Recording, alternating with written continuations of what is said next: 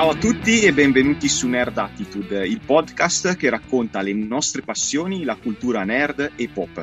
Io sono Coril e come sempre ad accompagnarmi in questo viaggio il Franzo, che introduce anche oggi il nostro ospite e gli argomenti di questa puntata.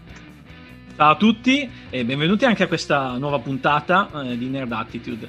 Eh, quest'oggi abbiamo un ospite davvero interessa- interessante, si chiama Kitsu e ci parlerà di due argomenti che le stanno molto a cuore. Uno sono i giochi di ruolo, i GDR, e il secondo, che vi faremo scoprire più tardi, si parlerà di un gruppo musicale a cui lei è molto affezionata. Ma adesso lasciamo pure la parola a Kitsu, che si presenterà a voi e vi dirà quali sono le sue passioni. Vai pure, Kitsu. Ciao, sono Kitsu, anche conosciuta normalmente come Sharon. e ho conosciuto in generale i GDR, credo in un modo abbastanza inusuale. Eh, praticamente bazzicavo su YouTube e nei video consigliati c'era questo spezzone di una live. Durava credo 10-15 minuti e all'inizio non capivo realmente cosa stesse succedendo. Ne guardo un altro, ne guardo un altro e non mi rendo conto che stavo entrando in questo buco nero da cui poi non sarei più uscita. Uh, mi ricordo che in uno dei video c'era questa gnoma, che era chierica, e stava cercando di insegnare l'alfabeto a un barbaro che aveva un'intelligenza di 6. eh, in un altro ancora una delle giocatrici stava letteralmente piangendo per la morte di un compagno e quello che mi aveva colpito eh, era proprio la visibile amicizia e l'investimento che avevano eh, i giocatori ma anche i personaggi nella storia, quindi i personaggi avevano emozioni proprie, erano, erano vivi. Eh, questi sono appunto spezzoni tratti da delle live che erano poi sessioni di gioco intere di 3-4 ore circa ed era la prima campagna di Critical Role, che è appunto una serie web americana in cui questo gruppo di doppiatori gioca a Dungeons and Dragons tuttora seguo la seconda campagna su Twitch perché mi sono completamente innamorata di questo format. Eh, poco dopo questa scoperta mi sono recata in una fumetteria eh, e ho chiesto qual era il modo per iniziare no, a giocare di ruolo, un modo magari forse un po' più semplice di Dungeons and Dragons, date le sue regole all'inizio un po' complicate per qualcuno che non è... Eh, non conosce bene magari il, il genere. Eh, Beh, effettivamente comprato... Dungeon and Dragon per eh, poter giocare devi leggerti un bel primo manualozzo da 300 pagine, poi c'è anche il secondo e così via. Quindi cosa ti hanno consigliato? Mi hanno consigliato eh, l'ultima torcia, che è proprio questo set eh, che è un'ottima introduzione al gioco di ruolo perché ha delle regole molto semplici, molto intuitive, eh, si utilizza il dado da 10 facce, mm. È praticamente un plug and play. Cioè tu apri la scatola e c'hai un'avventura in cui sia che tu sia giocatore o che invece sei il master, quindi il narratore, ti guida passo passo. Eh, quindi non devi appunto leggerti come per DD pagine e pagine di manuale e la creazione dei personaggi era molto rapida ho quindi iniziato a giocare con un gruppo di amici e è nata così quella che è la passione che ho tuttora per il GDR. Ma per spiegarla un po' a quegli utenti che magari non hanno mai giocato a un GDR, eh, potresti spiegare cos'è un gioco di ruolo, molto brevemente, giusto per far capire a chi non è pratico di cosa stiamo parlando. Sì, allora, nei giochi di ruolo mh, c'è la figura del master, che può essere visto come un narratore, è, è, quello che crea le storie, crea gli scenari in cui poi i giocatori devono interpretare dei personaggi. E ci sono appunto i giocatori che, in base alla situazione, possono fare delle scelte che influenzano poi il corso della storia. Il successo o il fallimento di un'azione è deciso dal tiro di un dado poliedrico. Spesso è un D20 che è un dato da 20 facce. Fondamentalmente così. Poi in base ovviamente alla fantasia succedono spesso, almeno una volta per sessione, delle, scenette direi indimenticabili, come anche il nostro, il nostro Coril qua sa. Gente che decide di lanciarsi giù da colline in sella uno scudo come se fosse uno snowboard, cose magiche. Ti dirò che eh, da master mi diverto sempre un sacco nel, nel vedere queste reazioni impreviste, improvvisate da parte dei giocatori e ultimamente anche da giocatore, eh, dopo tanto tempo che non giocavo eh, dall'altro lato della barricata, diciamo, eh, mi sto divertendo un sacco con Avventure nella Terra di Mezzo, sfidando la nostra master uh, appunto con queste um, situazioni funamboliche. Eh, parlando di master, so che anche te sei una master, quindi qual è la tua esperienza? Vuoi condividere qualcuno dei tuoi pensieri rispetto a questo ruolo? Sì, all'inizio eh, facevo praticamente solo il master, proprio perché eh, avevo introdotto io all'interno del gruppo di amici eh, i GDR. Eh, allora, non credo che il master sia più importante dei giocatori. Penso che sia un ruolo più difficile per il fatto che devi prepararti mh, mm, per le sessioni e quindi devi avere comunque un'idea di quello, di dove va la storia piano piano. Ma è il fatto di la difficoltà sta che devi essere spinto dal desiderio di far divertire i giocatori, cioè quello è il tuo scopo. Tu vuoi che i giocatori, che sono i tuoi amici spesso, si divertano. Se i giocatori si divertono, il lavoro che sta dietro a una sessione viene completamente ripagato, cioè è una sensazione bellissima. Ma... E c'è anche... Sì. Vai, no, vai pure, vai pure c'è anche eh, la cosa bella dell'improvvisazione. Cioè, tu non puoi sapere che cosa farà un giocatore, come risponderà un giocatore a una situazione che tu gli hai posto davanti. Ma tu come master eh, sei uno di quelli che eh, segue le regole, quindi quando un giocatore va un po' fuori dai canoni subito, ah no, questo non si può, o sei invece un master di quelli che apprezza magari l'idea originale che ha avuto il giocatore? Allora, dipende dalla situazione. Apprezzo molto quando i giocatori sono investiti al punto da mettere la loro componente narrativa. Eh, una giocatrice della mia prima campagna spesso nei combattimenti descriveva in modo molto vivido quello che stava facendo eh, quindi c'era un lupo e lei dice adesso scivolo sotto il lupo e lo taglio da sotto con l'ascia, il lupo sa... Cioè, faceva la scena lei, ma è una cosa eh, bella perché ti dimostra quanto il giocatore si è investito.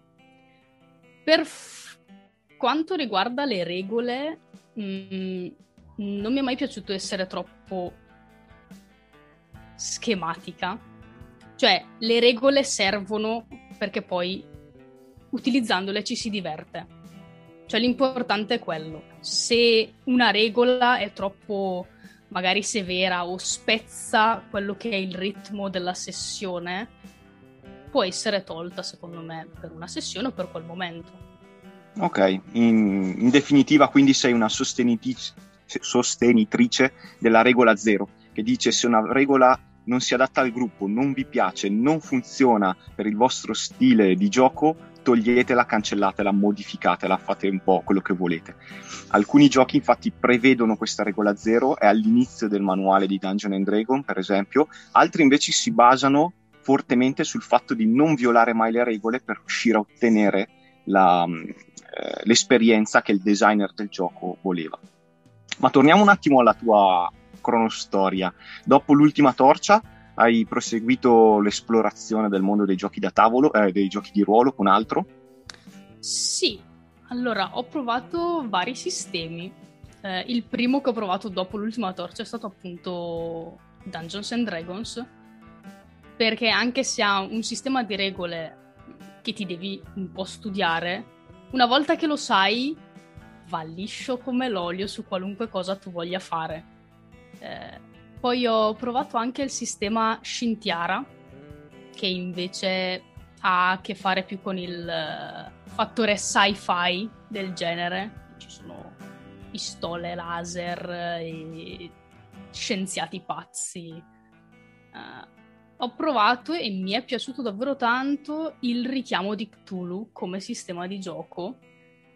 Uh, ho provato inizialmente come master ed è un piacere unico. Terrorizzare i tuoi amici con il richiamo di Cthulhu è, un, è una sensazione meravigliosa. Eh, ho avuto anche l'opportunità di essere giocatrice e farmela sotto dalla paura. anche quello è molto, molto, molto bello. è più un GDR che sta sull'investigazione. Quindi quello è il fulcro del gioco, non è molto il combattimento. Eh, proveremo questa settimana, abbiamo in programma una sessione di un gioco di ruolo fortemente narrativo, incentrato anch'esso sulla, mm, eh, sull'investigazione, che è appena uscito, non, non, da tanto, non, da tanto, tempo, che si chiama Kids on Bikes, ragazzini sulle biciclette. Mi sto già disperando. Il Franzo sarà alla prima esperienza come master e eh, cercherà, questo gioco cerca di eh, riproporre le atmosfere tipiche di film anni 80 tipo Goonies e T o di recenti successi tipo Stranger Things. Quindi un gruppo di ragazzini, eh, quando ancora la tecnologia non pervadeva il mondo, che devono investigare su qualcosa di, eh, diciamo, eh, ignoto, terribile, tremendo, pauroso, o forse è soltanto qualcosa che non si è capito bene, eh, in una cittadina probabilmente americana degli anni Ottanta e vedremo come, come sarà. Ti faremo sapere, visto che apprezzi le investigazioni e queste atmosfere un filo cupe, eh, come ci siamo trovati. Quindi dal tuo punto di vista hai, giocato, hai fatto sia il master che il giocatore in questi, diciamo, in questi anni di gioco e ti sei trovata meglio in cosa alla fin fine? Cioè se tu devi scegliere, non ti fanno scegliere, preferisci fare il master o il giocatore? Mm, onestamente preferisco fare il master per il semplice fatto che eh, mi piace avere sotto controllo la situazione. Cioè, è proprio una mia ca- caratteristica. In più, trovare il gruppo adatto con cui giocare come giocatrice è molto difficile nella mia zona. Quindi dove vivo non ci sono in generale tantissimi master a parte il qui caro Coril. e mi sono sempre trovata molto meglio nel fattore anche di eh, narrazione, quindi mi piace scrivere, mi piace inventare una storia, mi piace anche adattare quella storia alla scelta del, del giocatore. Mi piace il, il fatto di poter partire con un'idea e una scelta che fa un giocatore me la stravolge completamente, però mi apre questo nuovo mondo di possibilità eh, in cui posso usare tutta la mia immaginazione. Quello è, una, è un aspetto che sicuramente mi piace molto. Essere giocatore è più... è bello perché hai meno responsabilità nel fattore di eh, creare la sessione, però non lo so. Cioè, è, è bello ma eh, non lo so, il master è solo... Boh, è meglio. Boh, ascolta, allora, visto che, come diceva prima Cory, io farò il master per la prima volta, dammi qualche consiglio, cioè come master come mi devo muovere, secondo te? Allora, l'ansia è tua nemica.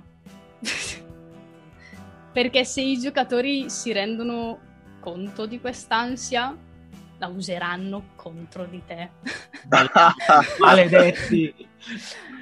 Eh, direi in realtà semplicemente, almeno la prima volta che ho masterato io, ho chiesto la collaborazione dei miei giocatori, quindi di non pretendere una performance perfetta, perché siamo comunque umani.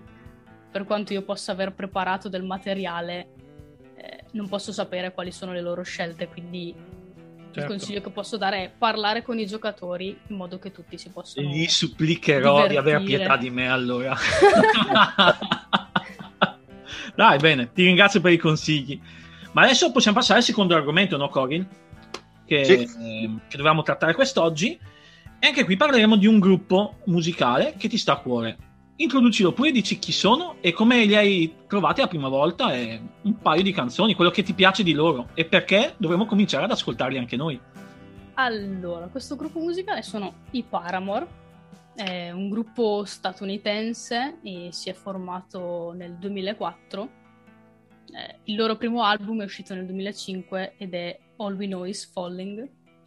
Come genere, eh, quel, come sono nati è pop punk, rock, emo, diciamo di quel periodo era quello il genere che andava. Tipo Tokyo Hotel, uh, insomma.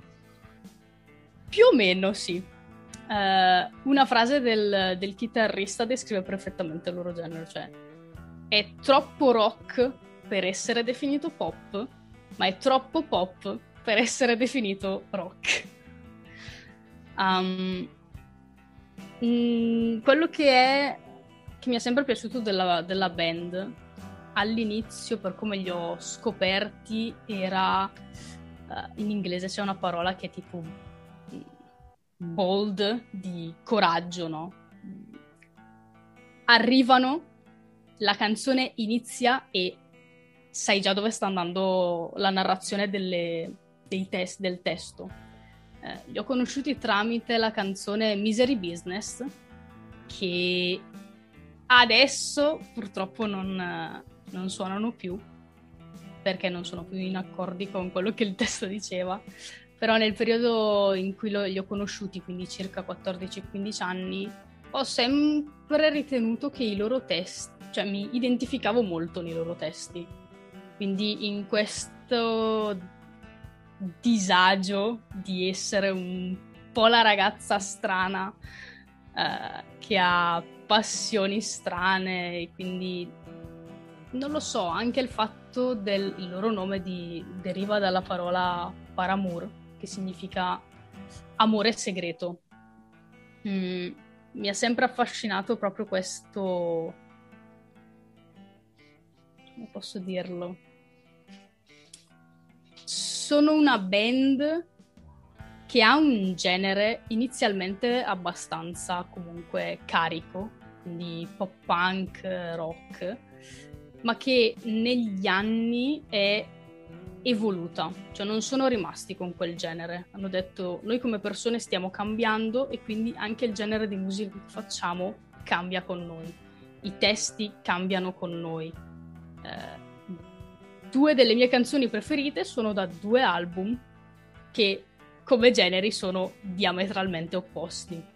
Quindi uno dei miei album preferiti è Brand New Eyes, che ha la canzone Turn It Off, che è una parla di questo conflitto interiore della cantante, del fare ciò che, in cui crede e seguire invece quello che tutti gli altri fanno è un, una bella canzone. Eh, mi sono sempre soffermata sui significati dei testi delle canzoni, quindi non solo il sound mi prende. Mentre dell'ultimo album, che è After Laughter, c'è la canzone Fake Happy, eh, che parla appunto di mettere su questa visione di te stesso in cui sei felice, nonostante le avversità, sono felice, riesco a ridere quando in realtà dentro magari nascondiamo dei sentimenti di tristezza o di inadeguatezza.